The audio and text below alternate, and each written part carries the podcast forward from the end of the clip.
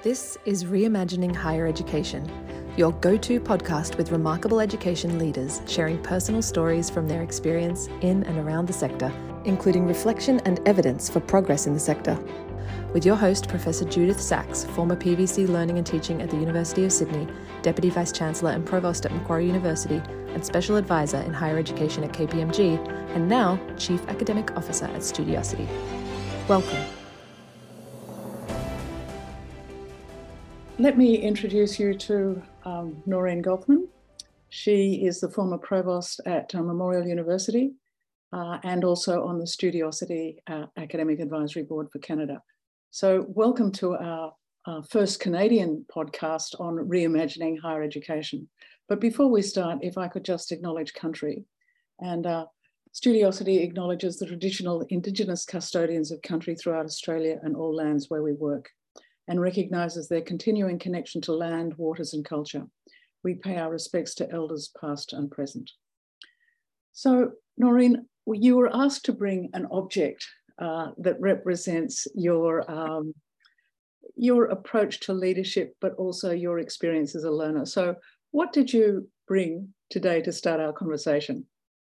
Uh, that was a pretty impossible challenge, I have to say. I I, am retired now, so I've moved most of the fetish objects from my desk or desks of the past into various, you know, cubby holes at home. And no one thing seemed appropriate. You know, there's a a set of gifts or there are books and and you'll have to forgive me. I've come up with something quite silly, but in a way it kind of embodies my whole thinking about this. I don't know whether you can see it completely. It's um, a penguin pillow. Try and get it in focus. There we go. Yep. You see that? Yep. Which a friend gave me when um, the news of my appointment as provost and vice president academic uh, happened um, a um, number of years ago. And um, there's a button on it that says, um, very important person but it's on this ridiculous pillow, which is again a cartoon kind of penguin. And I kept it on my office chair all these years, um, at across from my desk. I suppose as a reminder not to take myself too seriously. and that's what I finally landed on, thinking about some objects much more, let's say, sentimental or or um, significant in terms of benchmarks or milestones. But I, I just kept resisting them and kept coming back to the pillow.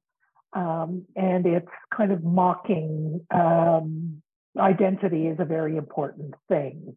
so perhaps that captures it. No, I think that's a great one. Can you tell us a little bit more about not taking yourself too seriously in the role? Because there is the possibility sometimes of one taking oneself seriously and there are consequences?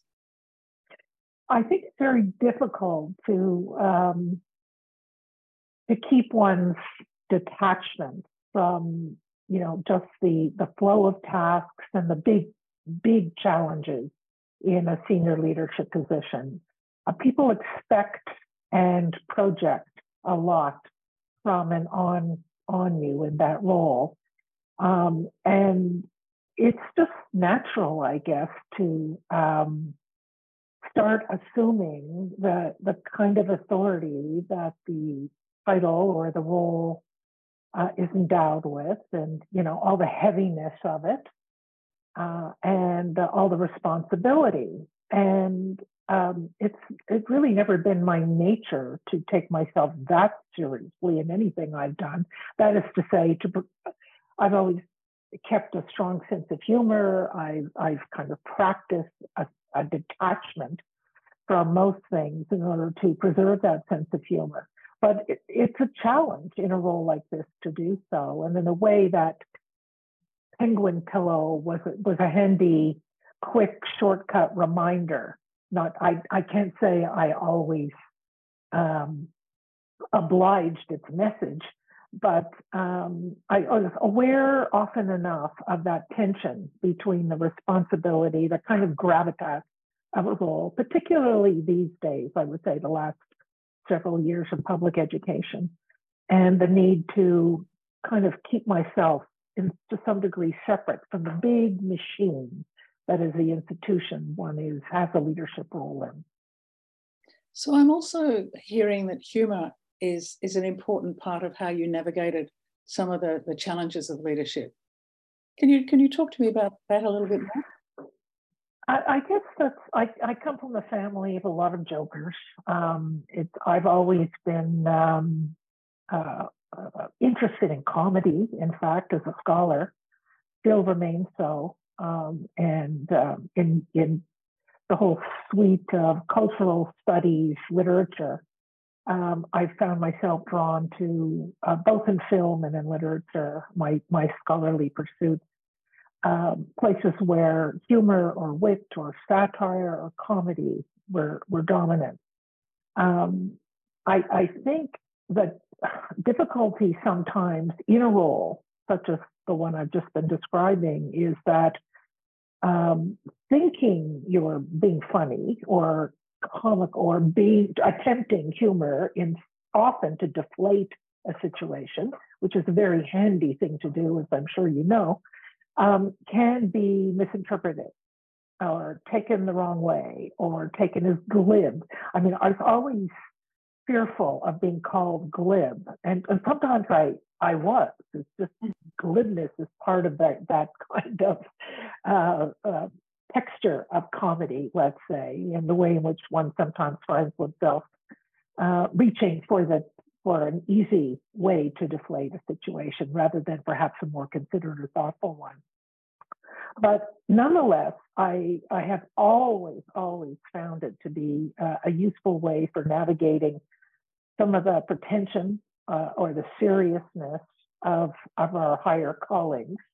And for the most part, I think it served me well. Um, you know, I can think wincingly of some occasions where it kind of backfired, but uh, I don't dwell on those very much. For the most part, I think that was me being misunderstood rather than my, you know, being deliberately glib or, um, you know, whether it's profane or or too, uh, you know, trivializing the situation that demanded more seriousness. I, I, think it's a very handy tool, and I think there's another element to that. It's a gendered one. Um, where women are not often seen to be uh, funny or comic. I mean, this is, this is a general kind of social note here. Um, and I listen to a lot of podcasts, in fact, by comedians and by comics. I do to this day as I'm out running and walking, um, because I'm very, very interested, as I say, in that, in, in how comedy uh, is um, useful, especially in dark days such as we all seem to be living on this planet, uh, as a way of getting at something through um, uh, I, I, don't know more genial path or just a way into something that that demands a lot of attention and women are not often given a lot of space to be humorous or funny it's, mm-hmm. it's kind of risky territory mm-hmm. it, it's come naturally to me through from childhood but i become increasingly conscious of uh, of a certain risk with it um, as a woman who you know thinks she's funny or tries to be funny or it just is often funny in in social situations or or at meetings or what you know in during speeches whatever it happens to be so I, I think that's another piece of it that i've been very conscious of as well but it can also be a circuit breaker and and in meetings that you know you, you if, if there's you reach an impasse the insertion of, of humor and not, not being because I'm also funny. I know. That's why why we clicked from day one. I think we got that about each other. So that that circuit breaker, you also have to socialize people into the nature of your humor. True. So talk to me about where it did go wrong once. Um, I, I, can't remember the details. Uh, uh, two two related, let's say, um, uh, spheres of activity that um, reminded me that maybe those weren't the spaces where it was working for me. Rarely, but um, memorably enough, in the classroom as a teacher, mm-hmm. where, and you're probably familiar with this too. And again, I think there's a gendered quality to this. Um, but students might remark on their teaching evaluation sheet in their anon- anonymous comments, for instance, that they found me sarcastic. Hmm. That was a slight. That was perceived to be, I guess, instead of them saying that I was condescending or some other word that they couldn't quite find, the catch-all, especially for undergraduate students, would be sarcastic. Now, this again was not, um, uh, uh um, uh, you know, this that observation didn't dominate the evaluations, but there tend to be what you stick stick on when students are writing that because it is a reflection of, of their perception. And that's the last thing I was trying to do was say condescend or demean yeah. uh, their experience and their sensitivities in the classroom. Related to that, I think, and a, much more, um, let's say, uh, uh, complex environment would be mm, speaking to faculty union leaders or the union leadership where i mean those are bloody serious conversations you're negotiating terms and conditions of employment mm-hmm. and so of course the perception is often if you're in the senior leadership management role um, that you damn well need to be taking things very seriously. And of course, I always did. But I, the humor um, that I might attempt to, as you say, circuit break, or just kind of lighten the intensity of very, very charged uh, discussions, um, would would just fall flat, like a dull thud in the middle of the table. And again, that's not where somebody might call it sarcastic, but they, but a version of that. Nobody would have said that, but I could just tell from the adults in the room, these were not undergraduates, that um, they just didn't find whatever I would be saying very funny at all. So those those two stand out as um, um, moments or to some degree kind of recurring situations, not that frequent, but those are the kind of things one remembers mm-hmm. um, that might kind of keep you up a night or two, um, force one to reflect on how one is being perceived because it, it's counter to the way you want to be perceived. Yeah. Let's get back to you talked about students. So, can you talk to me about your experience as an undergraduate student and a graduate student and what you took from your own experience into your life in the academy? Um, oh, there's so much to say about that. Uh, don't want to be too boring about it. I, I'm sure I share with a lot of people who have pretty much never left school. Um, the in the best moments of the undergraduate experience, certainly um, epiphanies or moments in the classroom or in discussion with a professor where you could really feel um, something important was happening. Um, lights were going on. Um, I certainly modeled a lot of my thinking and probably behavior on those professors, male and female, who most impressed me, who were opening up worlds to me through literature and film in particular, who had the confidence, and that was key for me, to be talking about um, these works of art that I was so passionate about, but did not yet have the vocabulary to speak analytically about or in the kind of sophisticated ways that I was starting to glean from some of the critical literature. But people in the moment, without notes, in a classroom, and eventually, of course, a graduate seminar, um, speaking with that confidence and assurance, even if they didn't feel that way, Mm-hmm. Um, to me, as a younger wannabe scholar, uh, that was absolutely key. And I know that I said in some conscious way to myself, that's what I want to be.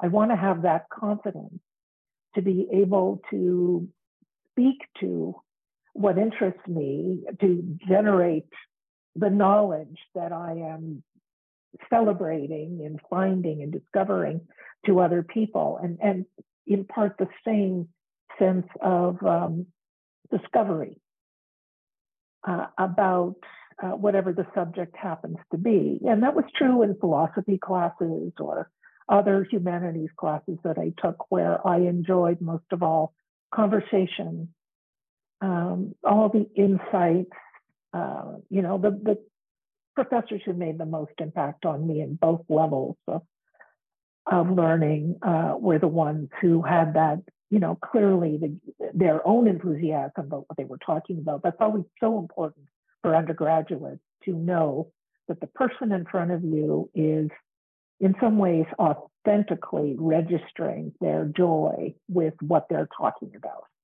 They're not just rehashing old notes or platitudes about the literature, but there's it, it's it's the in-person experience that's so fundamental to learning that is just you know some chemical reaction is happening and um, it, of course, it becomes it's it's a different thing as a graduate student uh, to some degree, where you have now somewhat more confidence. I mean, you know, after the high of graduating as an undergraduate, you're brought back down to the space in graduate school where you know imposter syndrome sets in big time and you start feeling pretty insecure about what you don't know uh, let alone the little that you think uh, you do know um, and you kind of crawl yourself back out of that if you want to stay in that game. And again, model yourself after those people who are helping you to, mm. to get that confidence. And that, that's how I would overarchingly describe my experience as a student, which, um, you know, has brought me to this moment. I mean, I just feel so lucky that that was a path that I was both encouraged to take and that I did take. So, are you suggesting that what happens is um, for you and uh, uh, for many others is that your undergraduate and postgraduate experience was an apprenticeship of observation um, or by observation uh, that you used to base your your own um, approach to higher education and being a, an academic? Uh, I think that's uh, that's well well said. I hadn't thought about it quite that way, the latter part of that statement as an academic, but I, I think that's, that's fair. When you consider that I really swerved at some point, not 100%, because I carried over my earlier learning and focus on literature, on written text to film, which is a visual text. Um, with uh, with great deal of kind of ardent interest and dedication, uh, because in film I had even more opportunity to be, if you will, a voyeur. It's so much part of the experience of watching cinema is being is that kind of self consciousness of mm-hmm. being on the outside of something that's being manufactured for you, but yet is determined to bring you in uh, into the inside of that narrative, that story, that visual plane. Um, so uh, there's a kind of creative element to the spectatorship of, of the experience that became a subject of my own scholarship. Um, so I, I think you're right.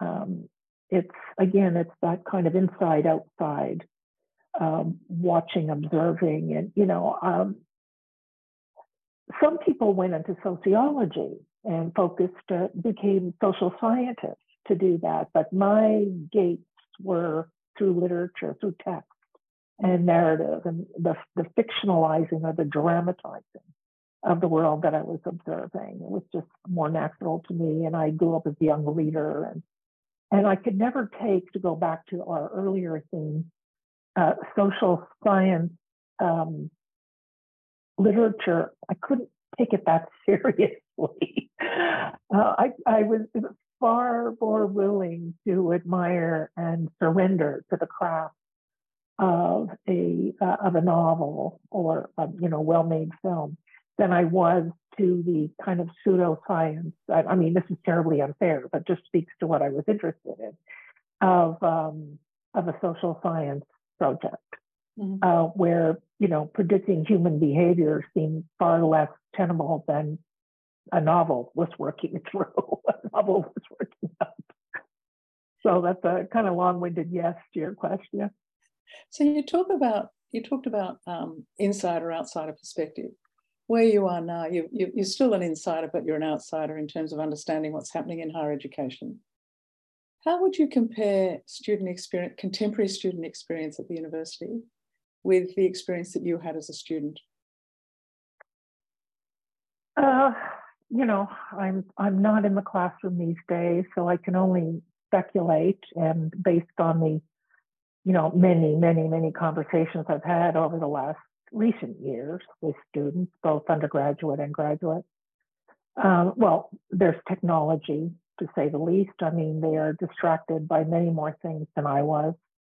Um, their um, concerns about um, their futures, I think, are far more pressing um, than was the case for me. Um, I was at once naive, but also inhabiting a far more uh, or a, a, far less stressed, I think, undergraduate experience.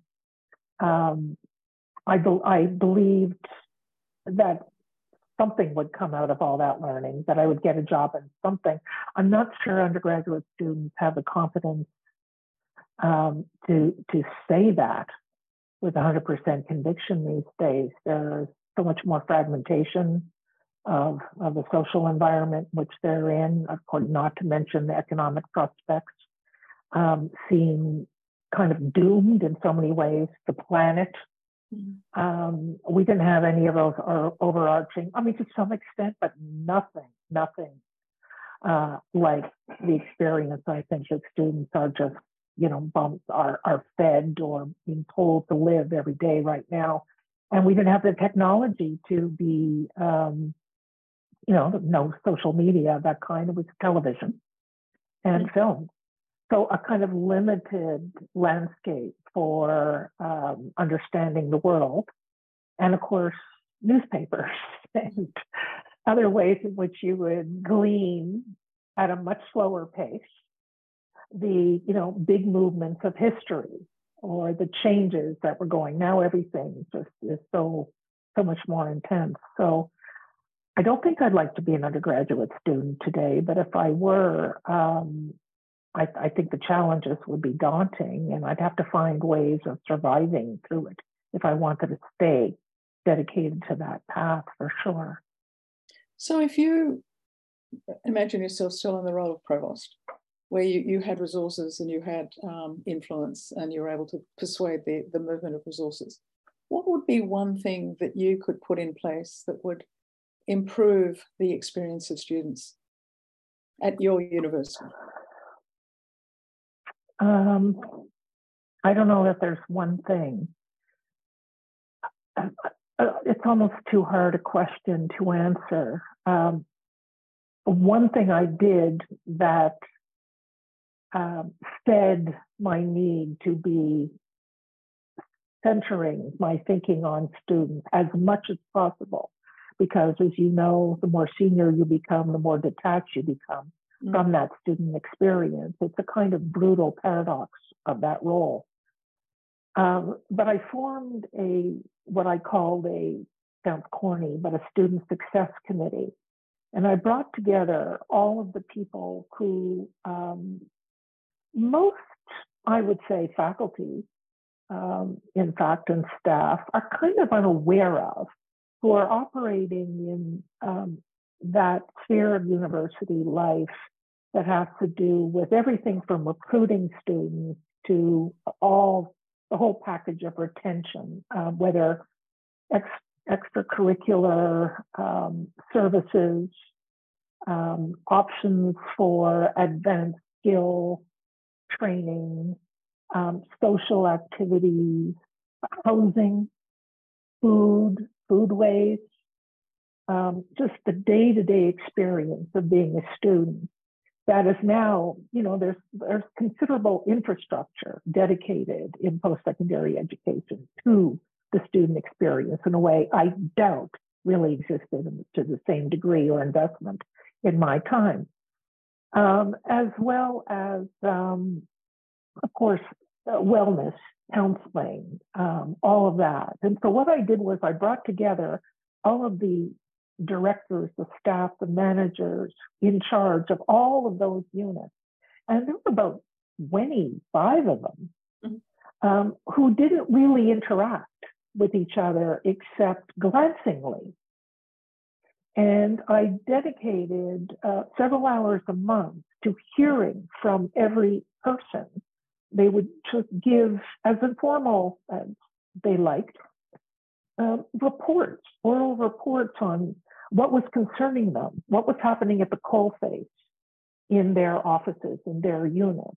And I learned a great deal about that from the challenges that were not necessarily on my radar at all about, let's say, student housing or problems in the cafeteria or problems getting access to a service on campus uh, or the under-resourced nature of this unit or that unit or the lack of responsiveness from a certain faculty uh, unit. Um, so it doesn't really answer your question, but that is the way I tried to deal with that very question in a senior role to give myself a sense of being in touch, even though I wasn't talking to students directly, but I was talking in a way to their liaisons or their minders, um, and able to make some improvements slowly as I could find resources to um, cover off where where I could see gaps. And what was, I think, healthy for the group and for me as chair of that group was a, a bigger an understanding of a bigger picture that had to do with all the ways in which the student experience is inflected and all the points of intersection that they all have. It's, you know, it's a fairly complex thing.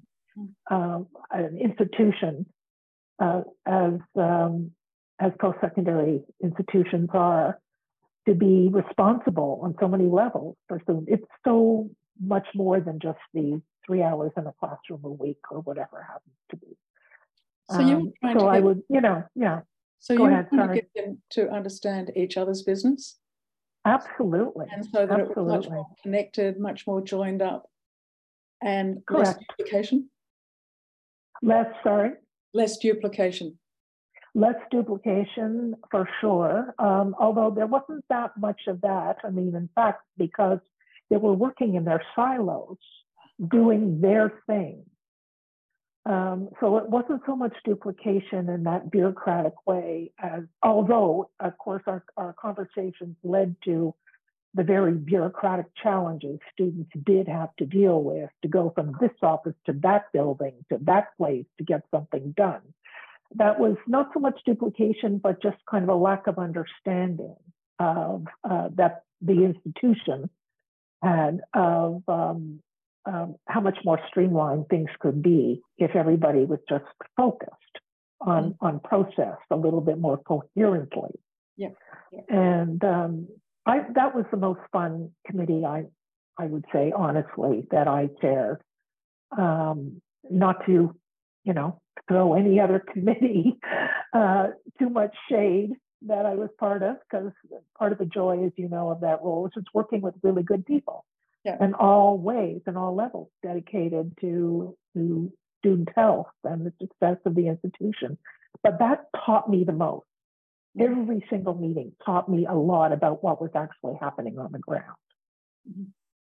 So, given that this is about reimagining higher education, what would be the elements of your reimagining higher education?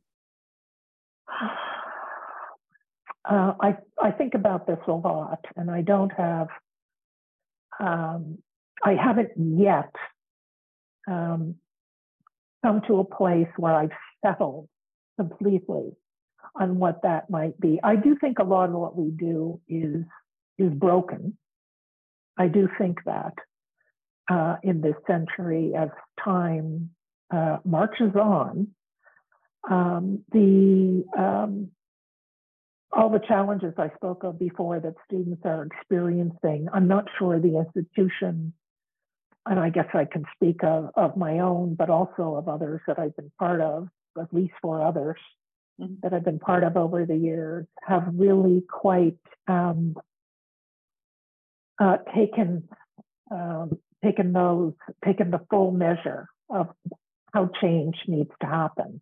Mm-hmm. Bureaucratically, yes, to speak of repetition and the kind of uh, expectations that we have that are in some degree ridiculous, some ways impossible. Um, not just of, of, student experience, but of our staff and faculty experience as well. Um, there's so many contradictions um, that I think we don't even have time to think about that we're living through. Um, take an obvious example is, of course, the pressure to um, be either you know number one or the top ten in the ratings as an institution. The kind of pressure that puts on staff to be publishing or to be streaming their work through certain, you know, niche. This is an old story.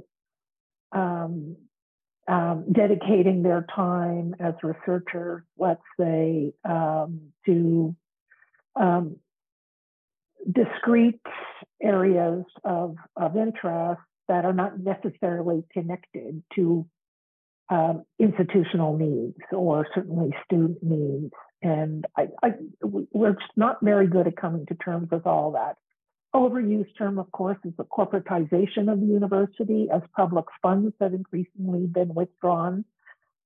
And it became clear to me as time wore on in the role, and now it's clearer than ever, that it's very hard as an individual to avoid being complicit in the very things that one rails about or is frustrated by institutionally. And I wish um, there were ways of confronting together that complicity, uh, certainly as senior leaders. Uh, but I think we are, um, we don't do ourselves uh, the service of giving ourselves the time or the safe space, if you will, to be having some honest conversations about where we're putting our energies. Mm-hmm. I mean, I think we have good intentions and we're doing what we do to keep the machine running and all of that. But I think, um, I don't think we have stepped away uh, from traditional practices enough to give ourselves the benefit of, of enacting real transformational change at the university level. And do you do you think that that that sort of driving transformational change goes back to our history? You know, uni- universities are the, the second oldest institutions to survive. Exactly. And yeah. so that's sort of going back to, to our history actually for some people is a romantic, uh, nostalgic uh, idea, but for others it's deeply frustrating. And is, is that the tension? That's that's one way of characterizing it. I mean, we are uh, conservatories uh, and all that's embedded in that word. So we might think of ourselves as, um, uh, you know, interrogators of authority. Um, many of us, you know, pursue that romantic path, perhaps, um, to give ourselves the freedom to be questioning and challenging. But the the rigidity of these time honored institutions makes it difficult for those changes to happen. And certainly part of the part of the tension that, that I'm talking about for sure. Um, don't think we allow ourselves enough space to um, try new things, try new ways of teaching and learning, um, relax some of the discipline boundaries or disciplinary boundaries that, of course, have been built up over 150 years or so in the universities of the West.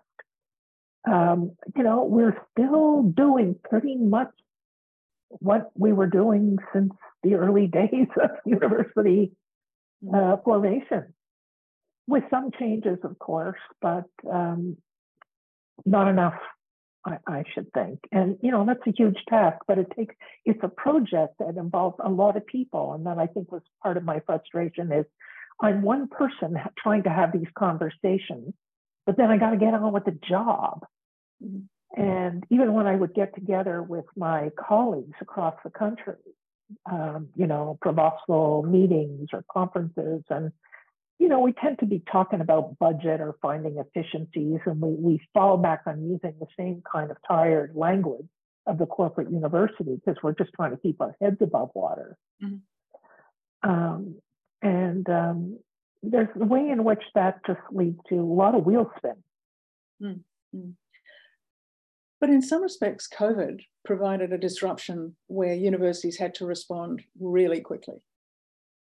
True. So, um, and and have um, certainly. I mean, what choice do universities have? They have to keep the keep the play going, keep the show going.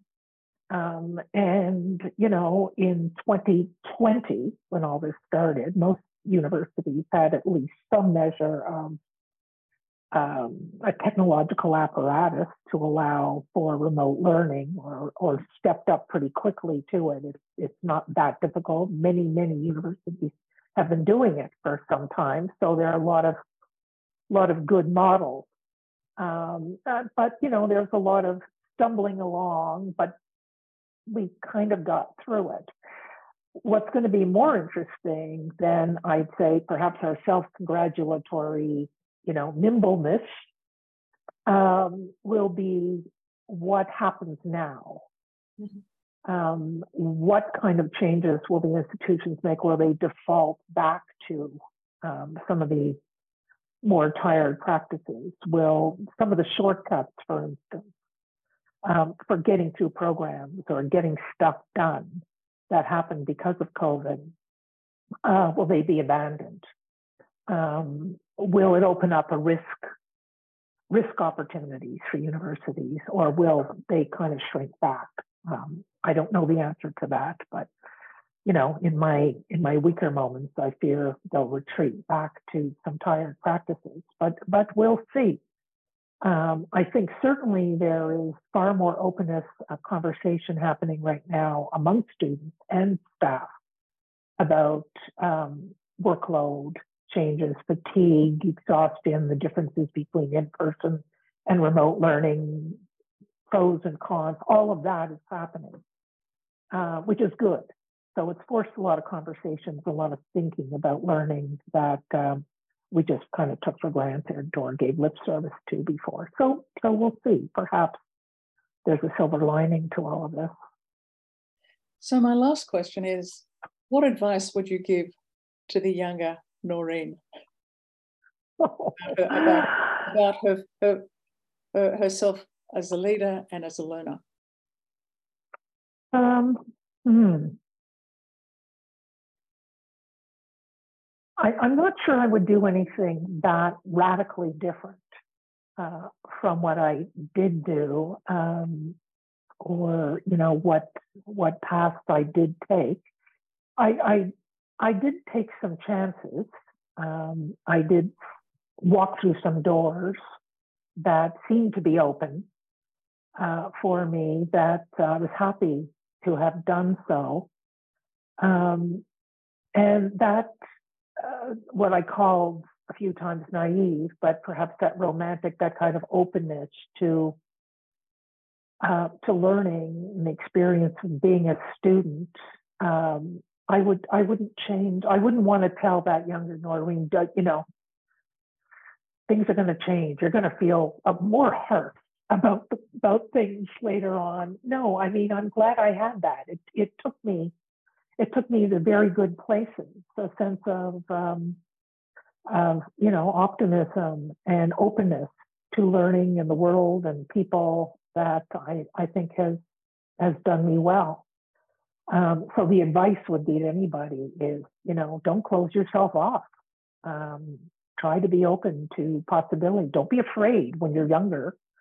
It's the last time you want to be afraid of anything. Um, so I, I, feel very lucky, actually, feel very, very lucky that fate and whatever other conditions were in place um, took me on a path through several universities, programs, and even into senior leadership.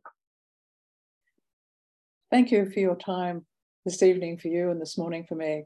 It's been a wonderful conversation and it's been just terrific to make contact with you again.